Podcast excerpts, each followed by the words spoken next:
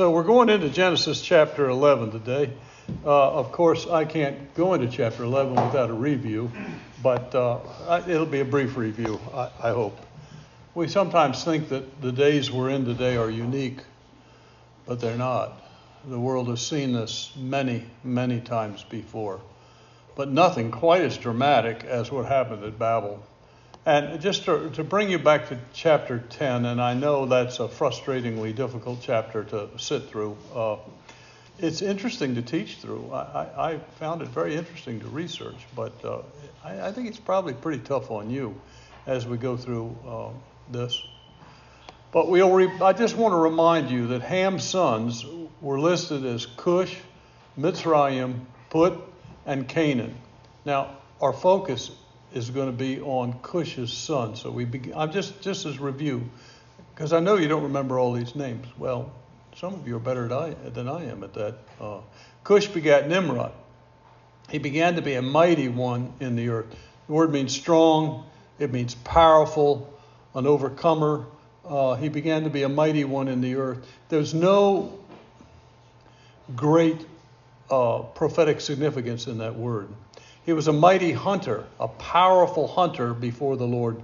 And uh, there's no agreement about what that means. I, I, know that Chuck Missler is fond of saying he was a man killer.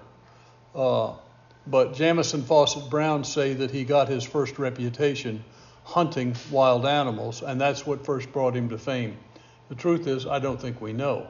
Wherefore it is said, even as Nimrod, the mighty hunter, before the Lord. Uh, so Nimrod, this is Jamieson Fausset Brown. Uh, I, oh, oh, I wanted to mention too that when you see he, Nimrod, the mighty hunter before the Lord, the word before should be translated in defiance of, in the face of the Lord. Or you, the word opposition should not be there, but it, it means in opposition to the Lord.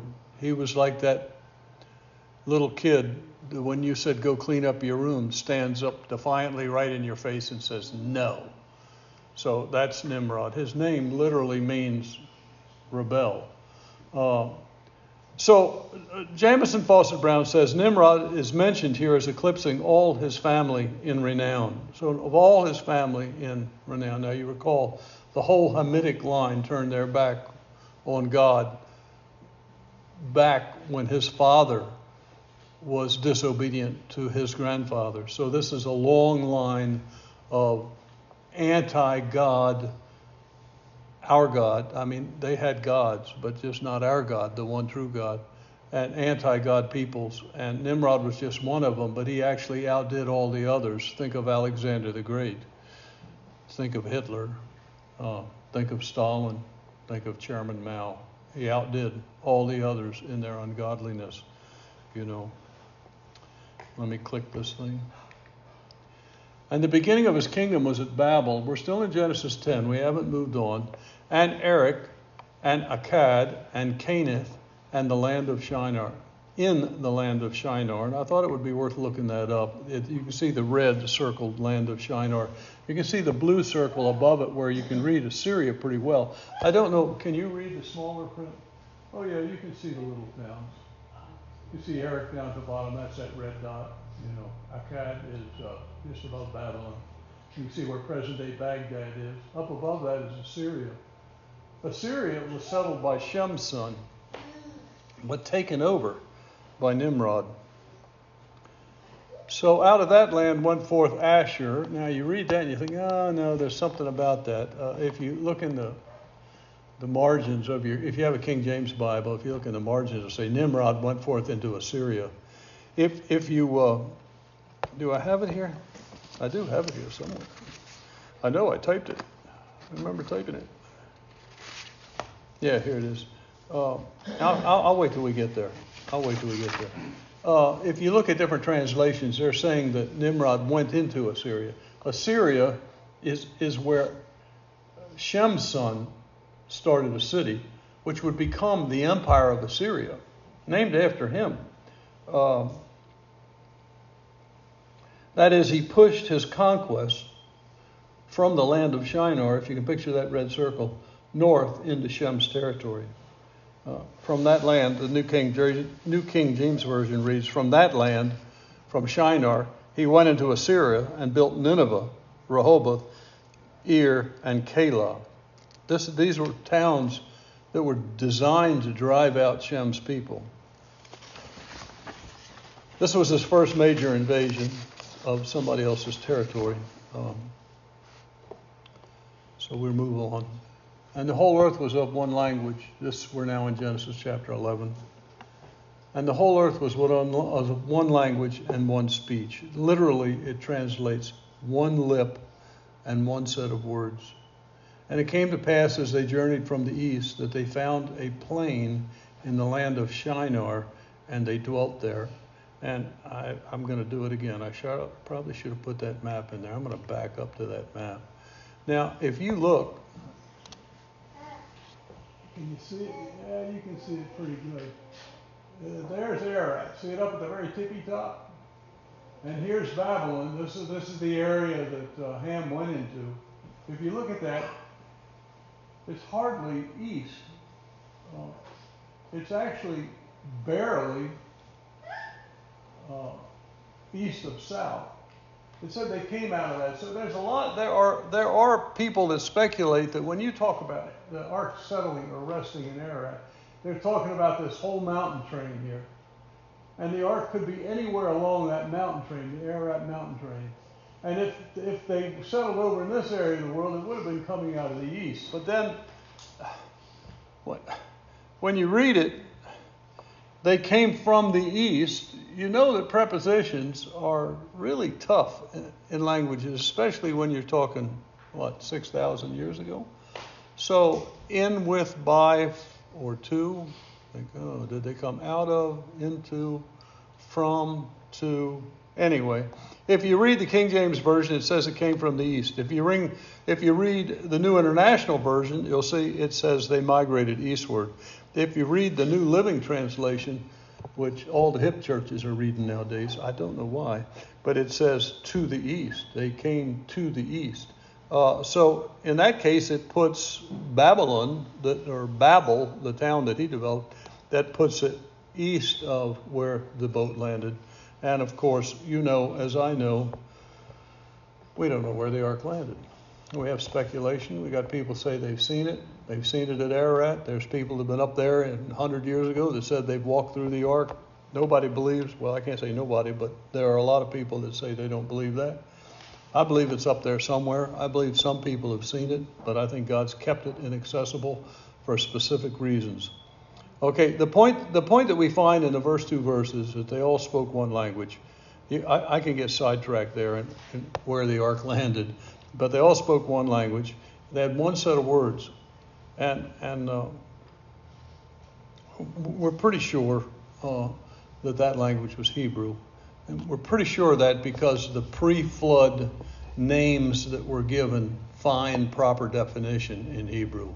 So it's it's probable that the Semitic language of Hebrew was the original language before the flood, at least a significant language before the flood. It's assumed that they all spoke Hebrew, and God came down and confounded it after that. And they said, uh, let's see, what did I do here?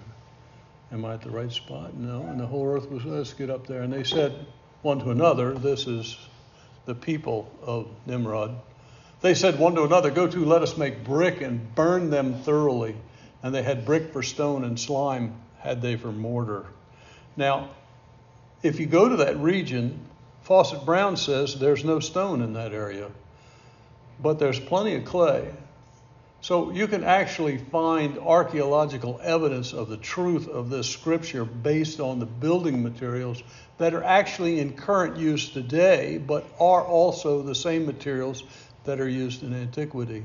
And what's interesting about this, to me anyway, is that, that uh, they didn't have mortar, they didn't have limestone that they made cement with. What they had was oil. What a surprise. They had, it says here, slime. What they're calling slime is what we call asphalt. They had yucky oil that could be cooked off into a process that would act as mortar. And you'll find, even to this day, that's still in existence. Buildings are still in existence in that part of the world that are done that way, which also speaks to the truth of the scriptures. The next verse now, this this to, this is to the best of their ability what's left of the tower. All right, let me move forward and then I'll come back to it. This is what they think it used to look like. Uh, so you can see it's uh, it's had a tough life. Uh, Six thousand years of sand blowing all over it, and, and they, but this is the actual tower uh, that they think was the Tower of Babel. And they said, Go to now, let us build a city whose tower, whose top may reach into heaven. There are those that believe the purpose of that was astrological worship. They created a, a thing that we call the zodiac and they, they began to attribute powers to the stars. Now, prior to the flood, the, the Jews had a thing called the Mazzaroth, and, and that was the story of the gospel written in the stars. And we'll go into that someday, but not today. What they did is they took the, the Hebrew Mazzaroth and they, they perverted it into a form of star worship. Uh, and this tower, they speculate, was uh, it says reach into the heavens. It just means a very high tower. It doesn't mean they're going to try to ascend to God. They, they weren't that stupid. Unless we be scattered abroad. Now you notice that phrase, lest we be scattered abroad upon the face of the whole earth. And you know the whole purpose of this kingdom, the whole purpose of doing this is to defy God. You know, you ever hear of a country that would go out of its way to create situations and laws where they could openly defy God, then you have what started at Babel happening. And we have it right here in our world today as our world gathers around against God and passes laws and designs things that will make it impossible for gospel worshiping Christians to survive. You know. So that's that's what they speculate it looked like at one time, and that little tiny thing sticking up in the top is all that's left when you look at that stone. Uh, but this is a man-made structure. This is not an unusual geo- geologic structure. Um, and the Lord came down to see the city and the tower which the children of men built. And the Lord said, Behold, the people is one and they have all one language. And this they begin to do, and now nothing will be restrained from them, which they have imagined to do. You know, the whole purpose of this was to defy God, and now God is saying, I know that the imagination of every heart of man is evil continually. He said that in Genesis 8 and verse 21. Imagine a world with mass communication where there's no barriers between communication. And imagine that world intent on defying the clear will of the one true God. Now, the problem is that there's no evil that will be restrained. We have reached that point in our culture that they were at. We've gotten to a point where, with the internet, we're able to communicate in all languages and, and have those translated for us. You can you can look at a thing in Facebook written in Arabic and just hit translate, and it'll translate it to whatever language you want it to translate to. But that, that barrier at Babel has now been removed. And now we had a, we had a, a one world government back then, a single entity. Now we have an entire world intent on defying God. Uh, here's a world that openly hates the God of Noah and Shem taking pleasure in every evil work. They are, if you will, if you're familiar with Romans chapter 1, they are at the end of Romans chapter 1, and they're the first world civilization, the first world empire after the flood. And the Lord said, uh, Go to, let us go down.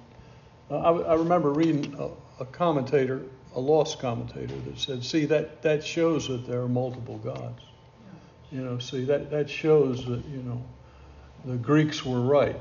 Let us go down. I thought, I don't think so. I think that shows God the Father talking to God the Son and God the Holy Spirit is what I think. That's a conversation within the Trinity, but there are many people who say, no, no, this proves a multiplicity of gods, but I don't buy that.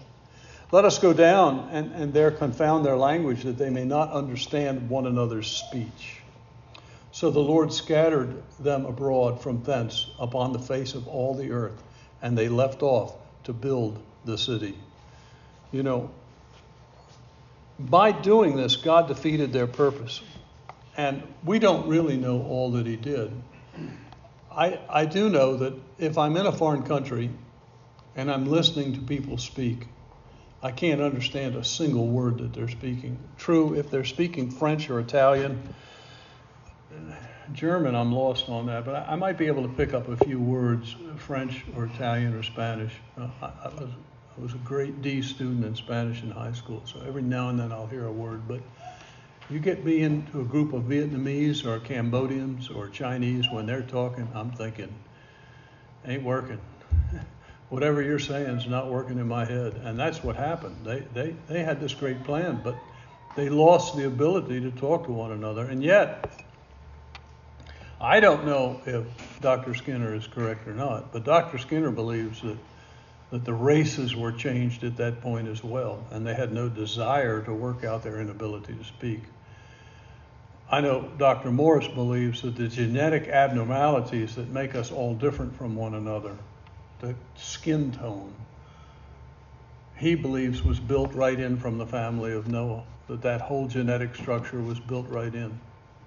I don't know interestingly enough, we don't know where races came from. If it's not the Tower of Babel, race came from Noah and his three sons. But if it's the Tower of Babel, or if race came from the three sons of Noah, there's a message in that, and that is we're all one. We all have one grandfather. Noah is the grandfather of us all. We are all brothers and sisters, not just in Christ as believers. We're genetically and biologically brothers and sisters of one another. And it's, it's a shame that we make such differences between us. It really is. And they left off to build the city. That's where I was, right? Therefore, the name of it is called Babel. Now, the word Babel means gate of God. But the word Babel has come to mean confusion. And we talk about someone, man, speak clearly, you're just babbling. Or if you were a Greek and you were talking about someone that spoke a language other than your language of Greek, you would say, there's a barbarian. And you think, when I think of barbarians, I think of cartoons and I think of movies, you know, but the Greeks didn't mean that. What they meant was when they said there's a barbarian, what they meant was when I listen to him speak, it sounds like a dog barking, bar, bar, bar. And that's where they got the word barbarian from. Uh, so the, the idea was it was an unintelligible language. Uh, well, the problem is you would think it would be settled here. You know, God drove them off, mankind began to spread out. They found regions of the world where they were more comfortable. Some moved north. They were out of the sun. Some moved south. They were in the sun. Some moved east. They liked where they were at. And they, as they spread out, we looked at that in the Table of Nations last week. As they spread out across the world, they took on different characteristics of their culture. And yet, every one of those cultures that spread out from Babel retained a little bit of their memory of the one true God, of the flood experience, of, of the worship of all the different gods that they got involved in in Babylon, and spread that not only the true history, but the poisoned and perverted history all around the world. Um, so when you get to the end of the book, that's Revelation chapter 17, you find a reference to Babylon. And it says, And upon her forehead was a name written, Mystery Babylon the Great, the mother of harlots and abominations of the earth. And you discover that every false religion in our world today can trace its roots back to Babylon, back to the Tower of Babel. So it wasn't just the zodiac, it wasn't just the worship of Nimrod, who had declared himself to be God. It wasn't just the worship of his, his wife, Ishtar, a lot easier to say than her actual name is Semiramis. Semiramis, I don't even know if I'm saying her name right, Semiramis, but they, they referred to her, that's Nimrod's wife. Now, it's interesting to Google this stuff because you can read eight different entries and get eight different answers, but they're not convinced exactly about who Semiramis was, but they think it was actually one of Cain's wives or Nimrod's mother who married him. Uh, they're pretty convinced it was Nimrod's wife, and she had declared herself to be a goddess, the goddess of Ishtar. Now, you know that word Ishtar, don't you? You've heard that before. We call it. Do you know how they pronounce Ishtar? I, I, I actually deliberately mispronounced her name, actually, because I never knew how to pronounce it. But her, now, her name is pronounced Easter. That's how you say her name. You know. She, she is claimed by some to have had a son who died. Others say no, that son was a son. She's claimed by some to have a, this is Mr. to have a son, S O N, a child who died and was resurrected. Others say no, she had the son, S U N, which dies at the what is it, the winter solstice, and the days start getting longer, and he's resurrected in the early part of the winter. Uh, they celebrated that at, at Babel, which became the Babylonian mystery religions. They celebrated that, that they burned a log on the solstice, the shortest day of the year, and they called that a Yule log. And when the days started getting longer, they would find a green tree and decorate it, and they would put it in their fireplace to celebrate the new year uh, to celebrate the sun's resurrection to a new year. Now, you know, you recognize a lot of this in Christian Christianity. You know, um, I just want to see it. I'm not skipping anything that I wanted to share with you. Many of these pagan celebrations slipped into the Christian practice when Christianity became the legalized, the legal universal religion of Rome. So rather than check out the theology of everybody in church, they just let all that stuff come in. And a lot of those pagan celebrations, they did specifically to make the pagans feel at home in the, in the newly found Christian church when Rome made Christianity the state religion. Now I'm going to read you some heresy, so understand this is not the Bible. This is Wikipedia. You know, okay. Wikipedia is not the Bible, but I want you to hear what the world says about this. Easter, Ishtar, Ishtar, like all Christian holidays and festivals, has its origins in the Assyrian religion. Isn't that comforting to know? And the word comes from the name of the ancient Assyrian mother goddess Ishtar, who was also called Semiramis. Here comes the cough. Ishtar is the female equal of Ashur, and at times Ishtar and Ashur are the same and equal in strength and length. So we know this. Yet their distinction remains to the extent that Ashur is the sun, Bahara, and Ishtar, the moon. Easter is a lost world view of pagan religions and their impact on Christianity. Easter, you can, you can believe this is being taught in the schools. Easter is nothing more than Ishtar, one of the titles of Beltis, the Queen of Heaven. And you ask yourself, this Easter, Ishtar, I'd, I'd rather not call her Easter. This Ishtar is it's ISH, that's why I say Ish. Thousands of years before Christ. And you ask yourself, why would Satan attempt millennia, thousands of years before Christ, to spread a tainted but parallel truth in advance of the true event.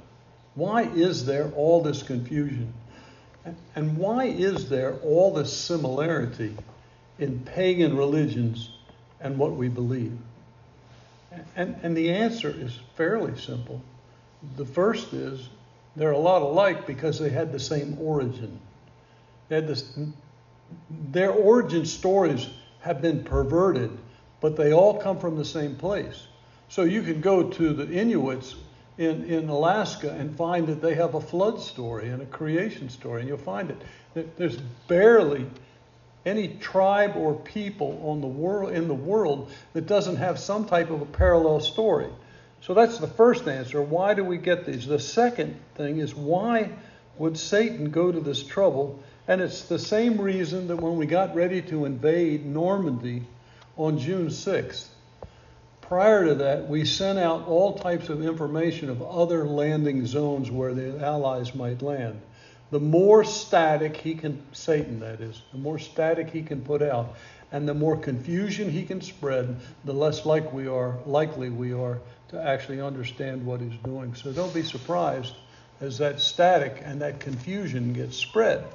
Stick close to your Bible and understand you can trust it, you know. Now, the last thing I want to talk about, how's my time doing?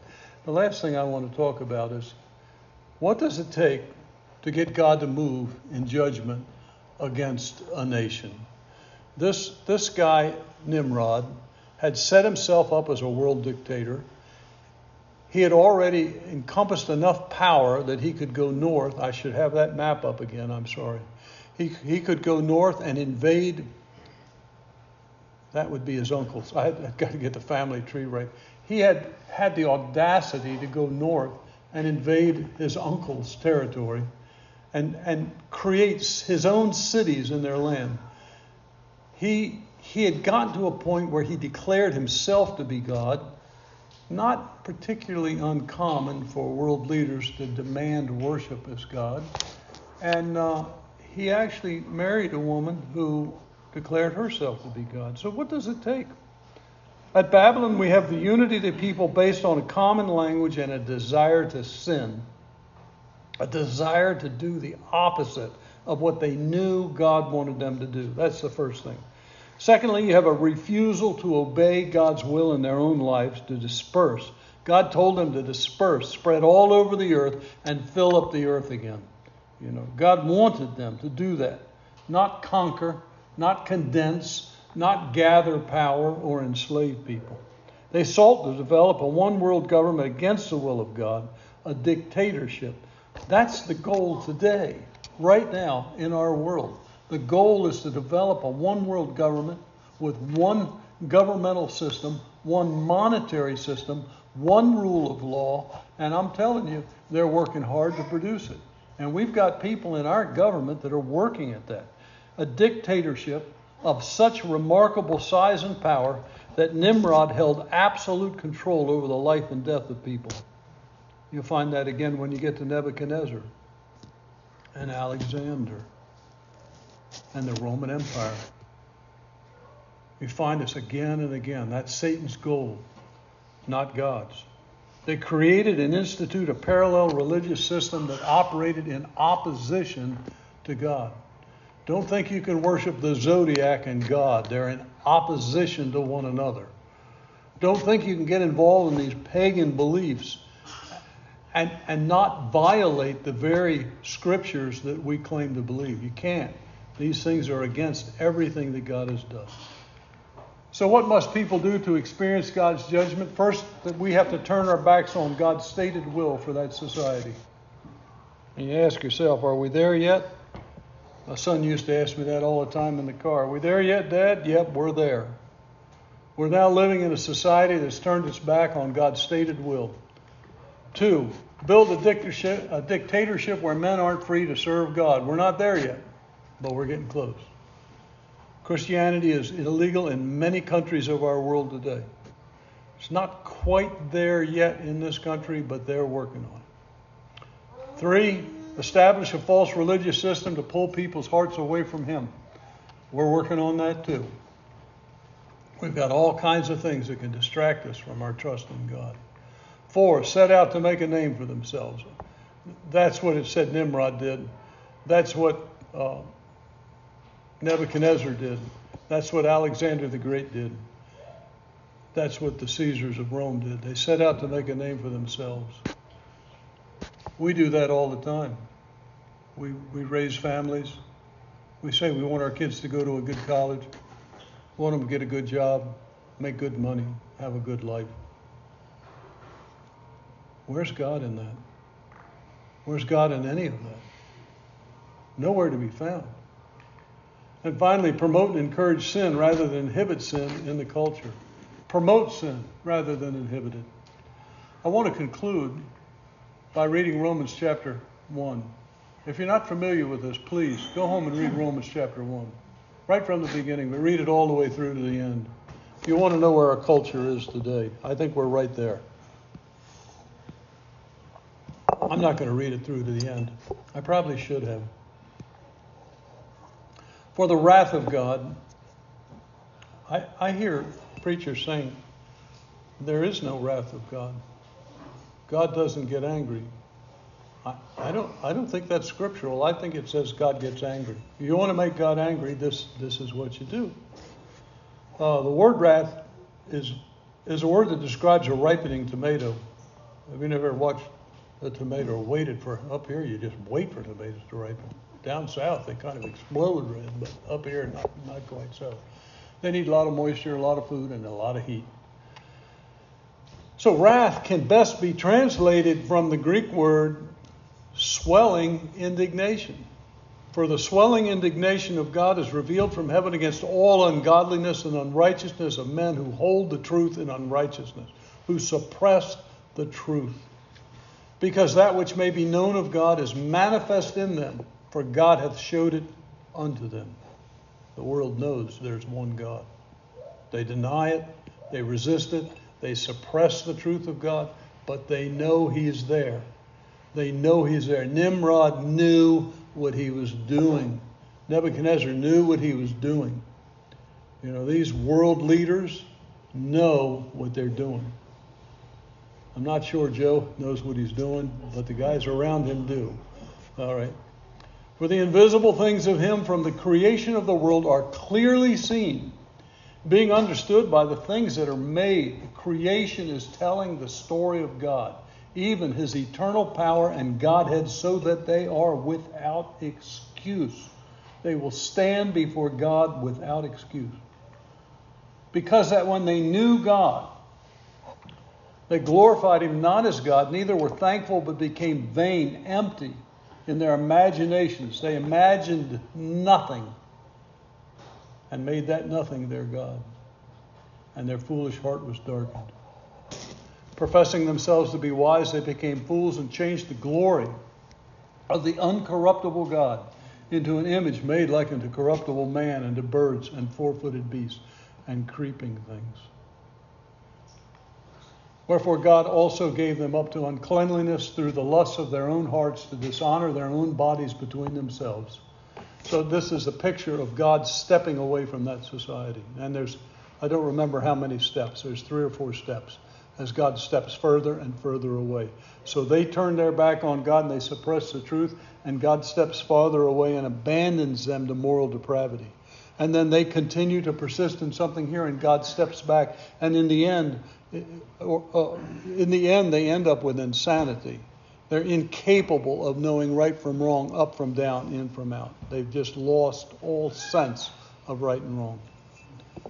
Wherefore God also gave them up to uncleanness to the lust of their own hearts, to dishonor their own bodies between themselves, who changed the truth of God into a lie and worshiped and served the, creature, the creature more than the Creator who is blessed forever.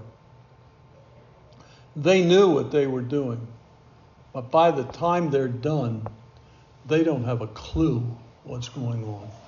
Not a clue. They couldn't make a rational decision if they wanted to. And once you get that far down that hole, now read the rest of it. Read it all the way to the end of that chapter.